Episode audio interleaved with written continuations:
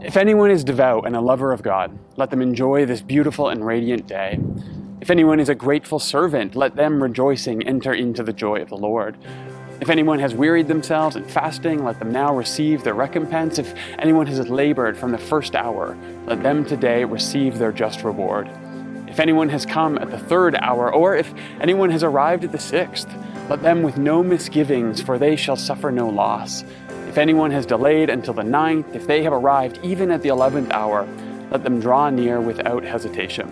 For the Master is gracious and receives the last even as the first, gives rest to him who comes at the eleventh, just as to him who has labored from the first hour. He has mercy upon the last and cares for the first. To the one he gives, to the other he is gracious. For Christ is risen, and not one dead remains in the tomb. These are the words of St. John Chrysostom, words written for today because today is Resurrection Sunday, the moment where we stare directly into the center of the Christian story. For followers of the way of Jesus, this is the hinge point of human history, the moment where everything changed, where there was a before and there was an after. And today, in this moment, we stand in the long history of all those who have been shaped by the life, death, and resurrection of the Christ. For centuries, for millennia, through war and peace and pandemic and blessing, followers of the way have celebrated the return of the spring with the celebration of Christ's return. Victory over death, over violence, over hatred, over despair. The truth that in the end, love wins. And this year, maybe more than ever in recent memory, this story is good news for tired souls. For he is risen, Christ is risen indeed.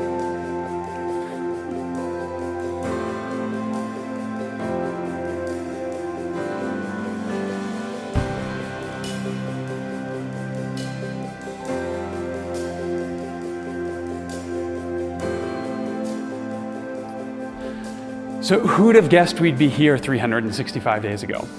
Now, 365 days ago, we had just wrapped our heads around the fact that our world had paused collectively. We had just learned how to use Zoom, how to stream a service. We had scrambled to pull together an Easter online, and we did it. In fact, it was a quite beautiful thing to gather together online one year ago and celebrate resurrection. Even as we were, we would learn just getting started with COVID. But here we are, one year later, still trusting resurrection, still believing in goodness, still waiting for it to come and find us. And don't get me wrong, there is a lot to be thankful for this Easter. Spring has returned and weather is beckoning us outside once again. Vaccines are beginning to roll out across the province, an incredible testament to both science and logistics. And here we are, and we have access to all of this technology to pull together a community that now, a year into this experiment, is drawn from across the country and even beyond. And yet, none of this is what we imagined a year ago. I think it's okay to say that. In fact, maybe I think it's even necessary to start there if we're going to embrace resurrection fully this year. This week, my son and I, we were creating superhero characters it's a regular pastime in our house. We're all Marvel fans these days, am I right? But he came up with a character, a superhero named Invisicondo. No idea where that name came from. But this superhero's power was invisibility. And like any good professional dad, I said, Well, that sounds awesome. Say hi next time you don't see him. My son paused and he pondered this and then he said, I get it. That is hilarious. However, what we found out was that it was more than just hilarious. My son had decided that this was perhaps the funniest joke in the history of humanity, because he proceeded to spend the rest of the evening finding ways to get us to set him up so that he could tell the same joke again and again and again and again all night. Maybe that's a little like how you feel right now. You've heard this one before, and it would be nice to move on to something new. And yet, even as there are stories that outlast their welcome, there are other tales Tales we find ourselves drawn back to over and over again, endlessly. And in fact, it's those stories, the ones we keep coming back to, that are the ones that shape us most deeply in the end. And so we find ourselves back at Easter again. And this year, we traveled with Jesus all the way from the Galilee to Jerusalem this Lent. We entered the city on Palm Sunday and we wept with Jesus about the peace that came so close to us and yet somehow remained just outside our grasp. We watched Jesus die on Good Friday, and we saw hope dim as his eyes faded, as his breath failed him. And we sat with this loss on Holy Saturday. Let the realization sink in that salvation would not look like we had expected it to. And as familiar as that story is, all of that kind of feels perhaps real in a new way this Easter this year. We didn't expect to be here, after all. We expected to be together. And yet, this is often where resurrection begins, where we least expect. Mary stood outside the tomb crying. And as she wept, she bent over to look into the tomb and saw two angels in white, seated where Jesus' body had been, one at the head, the other at the foot. And they asked her, Woman, why are you crying? They have taken my Lord away, she said, and I don't know where they've put him. At this, she turned and she saw Jesus standing there, but she didn't even realize it was him. And he asked her, Why are you crying? Who is it that you're looking for? But thinking he was the gardener, perhaps, she said, Sir, if you have carried him away, tell me where you have put him, and I will go and I will get him myself. But Jesus said to her, Mary. And at this, she turned toward him and cried out in Aramaic, Rabboni, which means teacher. And Jesus said, Do not hold on to me, for I have not yet ascended to my Father. Go instead to my friends and tell them about me. For I am ascending to my Father and to your Father, to my God and to your God. And that's the account of Easter morning from the Gospel of John, chapter 20. I've always liked that passage at Easter because it just seems like there's so much going on here unfilled expectations met with an even better hope, mistaken identity, and the way that grief clouds our vision of what's standing right there in front of us at times commission and purpose, and how those we don't expect are often the ones who bring us good, maybe even the best news. And yet, all of it starts Easter morning with tears in the garden, and I think maybe that's important. But let's come back to that in a moment. Because so far during this Lenten season, we have been following Jesus through the Gospel of Luke as he walks some 120 kilometers from where he's familiar in the Galilee all the way to Jerusalem, where he rises with us this morning. And along that journey, Jesus has taught us that God is not in the business of destroying enemies the way we might have imagined. Jesus has told us that his path is one that leads neither to riches or obligations, but to the kind of life we are drawn into, one we can scarcely look back from. He's reminded us that wealth is a way of sapping our imagination from us, that more of what we already have is ultimately uninteresting. He showed us that God loves a good party. In fact, God is so full of joy and full of generosity that when God wants to party, God is going to party, no matter who thinks they're too busy to show up. Jesus teaches us that sometimes the right thing is misunderstood, but that turning from evil can actually open people's eyes to new ways forward in life. And then last week, we saw Jesus heal 10 lepers, pointing out that a foreigner among them was the only one who knew where to come and look for God. then he proceeded to walk into the city of Jerusalem on Palm Sunday, weeping over the fact that even his friends, even those cheering him on had missed the location of God's coming to them. And looking back, I think we see that when Jesus sets out from the Galilee, resolute in his purpose, ready to set his face against the mountains, it really does seem that Jesus was intent on upending all of our common sense expectations of him. Which I suppose is sort of the point of Easter. The good news we couldn't see any of us coming. Uh, but there is one more story here in Luke that I want to explore before we reach Easter morning together.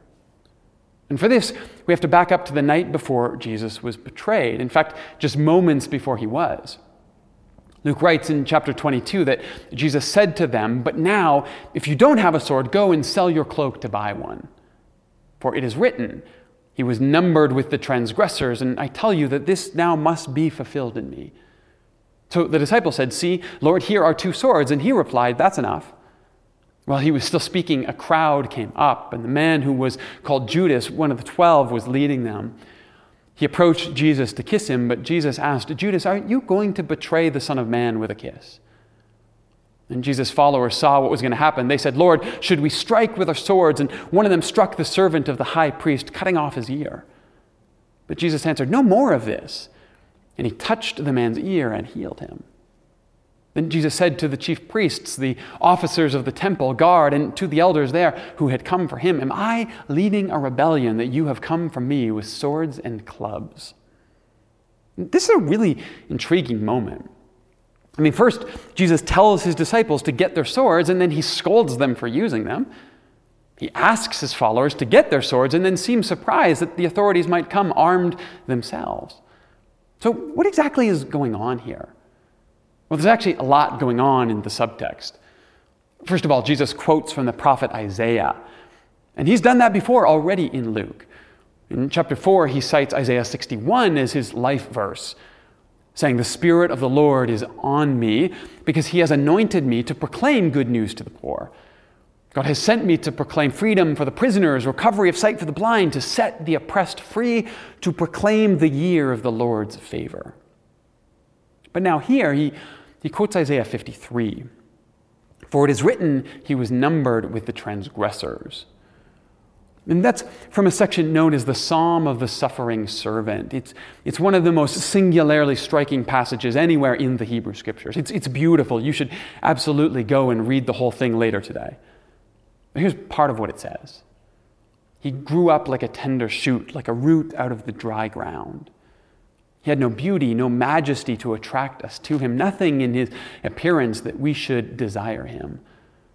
And so he was despised and rejected, a man of suffering, familiar with pain, like one from whom people hid their face. But surely he took up our pain and bore our suffering. The punishment that brought us peace was on him, and by his wounds we are now healed. But after he has suffered, he will see the light of life and be satisfied again. By his knowledge, my righteous servant will justify many. He will bear their iniquities. Because he poured out his life unto death, he was numbered with the transgressors. Now, Part of what's interesting here is that for the Jewish people of the time, this passage was not generally considered to be about the coming Messiah. The, the, teachers tended to interpret this image as a reference to all of Israel who suffered as they waited under Roman occupation for the Messiah to come. So, what Jesus is doing here is he applies this to himself is quite bold. This is not just a claim to messianic identity. This is Jesus saying, God is not who you imagine the divine to be. God has not left you to suffer. God suffers with you. Salvation comes not in power or violence, not through war, but in standing with those who hurt. In fact, Jesus goes as far as to say that salvation might even look criminal. Think about that for a second. Think about Moses standing before Pharaoh saying, Let my people go. Think about John Lewis getting into good trouble. Think about conscientious objectors who refused their part in war. Peace has often been criminalized. And Jesus knows this, which starts to help us make more sense of his direction go sell your cloak and buy a sword. Jesus was never interested in a fight. After all, he shuts that down pretty quickly when it happens. Jesus was interested in who he might be associated with in people's minds. And we can actually see this before the showdown begins. The disciples say, Here, we've got two swords, and Jesus says, That's enough, with an exclamation point in the NIV. Now, there is no punctuation in the Greek, but where they're getting that from is the language Jesus uses here. He says, Hikanon estin, more literally, enough it is. And apart from sounding like Yoda, what's happening here is that the sentence is constructed to emphasize the enough. It's a hard stop. So the swords aren't about protection, they're about the fact that Jesus comes in peace, and all anyone sees, be they his supporters or his detractors, everyone else, it seems, wants war. And Jesus knows it. I love the way that Joel Green puts it in his commentary on Luke. He says, The apostles manifest their dullness when they suppose that Jesus now opposes his own extensive and emphatic teaching on nonviolence. That's how an academic lays shade. John Nolland adds that it's unlikely Jesus expected a literal implementation of his new directive, which is why he emphatically shuts it down. And then Jerome Neyrey wades in to add that this entire scene is an indication that the disciples are not fully in accord with Jesus' imagination of kingdom. In other words, Jesus is making a rhetorical point about the criminalization of peace. And the authorities play along, but maybe even worse, his disciples seem to buy into the fiction. That's got, that's got to be frustrating because since the moment Jesus left the Galilee, he's been working really hard to upend all of our expectations, to demonstrate a new way forward for all of us. And yet here we are at the climax of the story, and we are still, in our hearts, somehow back there at the starting line, still wanting to call down fire from heaven on our enemies. What happens? Well, the authorities come and the disciples fight back, and Jesus has to not only stop his friends, but now heal his enemies. And yet, perhaps it's only here now that we get to the real heart of this Easter story. That resurrection isn't just for us, those on our side, those with us. It is for all of us, everyone we encounter. You see, the, the reason Jesus doesn't call down fire from heaven on Samaritans is because Jesus is for Samaritans.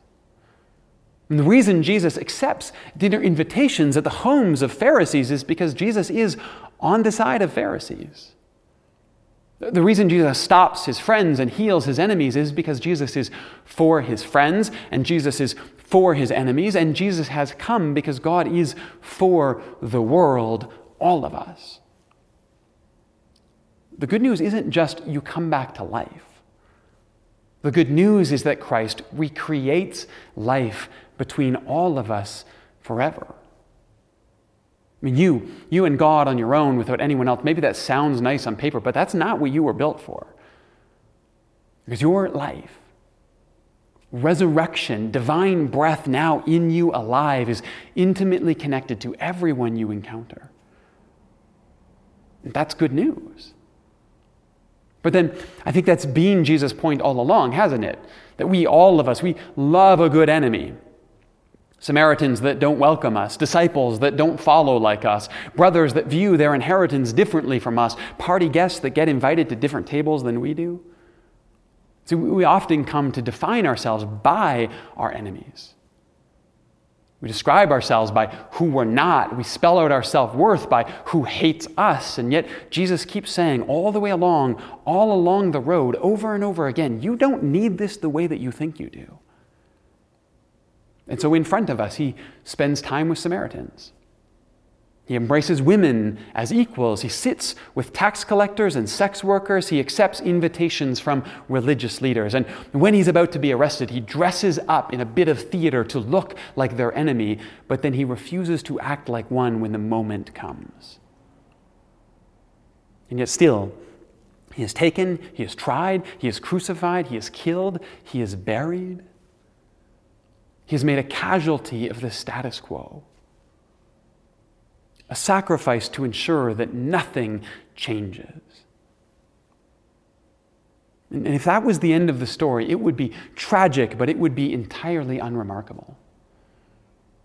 Because every day there are people who are ground under the heel of the status quo, and maybe in some small way you have felt that in new ways this year. Hope receding, light dimming, breath fading. Enemies looming, frustration building, hatred compounding, and yet here on Easter morning, in the depths of our grief and confusion, our loss and our pain, in the moment when it feels darkest, this is where resurrection now calls out to us. A return not just to life, but to new life between us. And as I said when we started, I love this moment in John's gospel, the moment when the first human being encounters the possibility of resurrection. When Mary Magdalene, this tower of strength within the apostles, the only one to retain her faith and return to the garden to wait on Jesus, when even she has lost her hope. If she sees the empty tomb, it's, it's everything that she wants, except all that she can imagine is grave robbers that have gotten there first. And so, gripped by fear and frustration, maybe anger even. She actually encounters Jesus, but even he seems like an enemy to her. She turns to him in accusation, demanding, Where have you taken him? What have you done? And yet it's in that moment, when resurrection seems farthest from her, that Jesus calls her by name. And in that moment, resurrection floods in, bringing back to life something that had died inside of her, creating something new in her story. She remembers who she is. She sees Jesus for the first time. She cries out in a loud voice. And, and I love this. It's, it's not in Greek, the language of her oppressors. It's not in Hebrew, the language of her religion, but it's in Aramaic, the tongue of conversation and family and dinner parties and friends. It's the language that came most freely to her in that moment. And she calls him teacher, the one who shows us the way back to life. Because this is resurrection. Those moments when we come face to face with just how truly lost and helpless we are, and we flail about, hoping we can find an enemy, someone to direct our rage against and define ourselves. And yet, it's in that moment when God speaks our name and tells us we are loved, reminds us that we are remembered, and gives us back to each other with good news to share. And look, I, I know it's been a tough year for a lot of you. Heck, it's, it's been a tough year for me, and I have been pretty darn lucky. But I cannot overstate this. Particularly as we begin to see the signs of hope and spring emerging around us in the world, resurrection is about more than just you. Resurrection is the new life within you that orients you toward those near you with grace and peace to give to them. Christ says, Do not hold on to me. Go instead and tell my friends, because resurrection isn't the point of good news. Good news is the point of resurrection inside us. And you have been raised to new life, to change the world, to share the story, to bring good news to everyone you encounter, to heal broken relationships and to repair damaged hopes, to restore justice, to participate in goodness, to trust that God renews all things. To, in the words of James Baldwin, do something unprecedented. To create yourself without finding it necessary to create an enemy. Because this is how resurrection works. We see it, we glimpse it, we can barely understand it, and then in that moment, it calls our name. And slowly we begin to believe. I thought my marriage was over, but maybe it wasn't. I thought the end of a relationship was going to be the end of me, but it wasn't. I thought we were done for, but we weren't. I thought hope was lost, but it found me. I thought he was dead, but maybe he's not. I thought that we die, but maybe we don't either. And if that can be true, then maybe everything can be different from now on. So maybe today, as unsure as you are about resurrection, maybe you realize that you are more ready than you thought to hear God say your name. Because maybe you know somewhere deep in your soul, somewhere you can't quite explain, that resurrection is more than just a good story. It is also somehow deeply true. And my conviction, as one who attempts to follow the way of Christ in the world, is that when resurrection finds you, good news has a way of taking the story from there. May you hear your name today. May that open your eyes to new possibilities. May new life spring up in you and around you. May resurrection be only the beginning. And may good news be your story from here. Christ is risen, and not one dead remains. Thank you for joining with us this Easter Sunday, the climax of the Christian story, where we are reminded that resurrection comes to find all of us. Let's pray one final time today. God of resurrection, who brings new life into dusty, dark places, who breathes new breath into lungs that feel like they have not been full in a long time. May you remind us that the return of spring around us, new buds and grass and sun and warm air around us, is the reminder of the fact that resurrection is the center of the universe, that all things are being renewed by you, and that your presence in us, through us to the world, is part of the story of resurrection today. Might we begin to allow that story to take root somewhere deep inside of us? May hope begin to build in us. And when it does, ready to break forth into the world, may it shape our conversations, our relationships, our transactions, everything that we encounter in this world, so that we might be part of your renewal of all things. In the strong name of the risen Christ, we pray. Amen.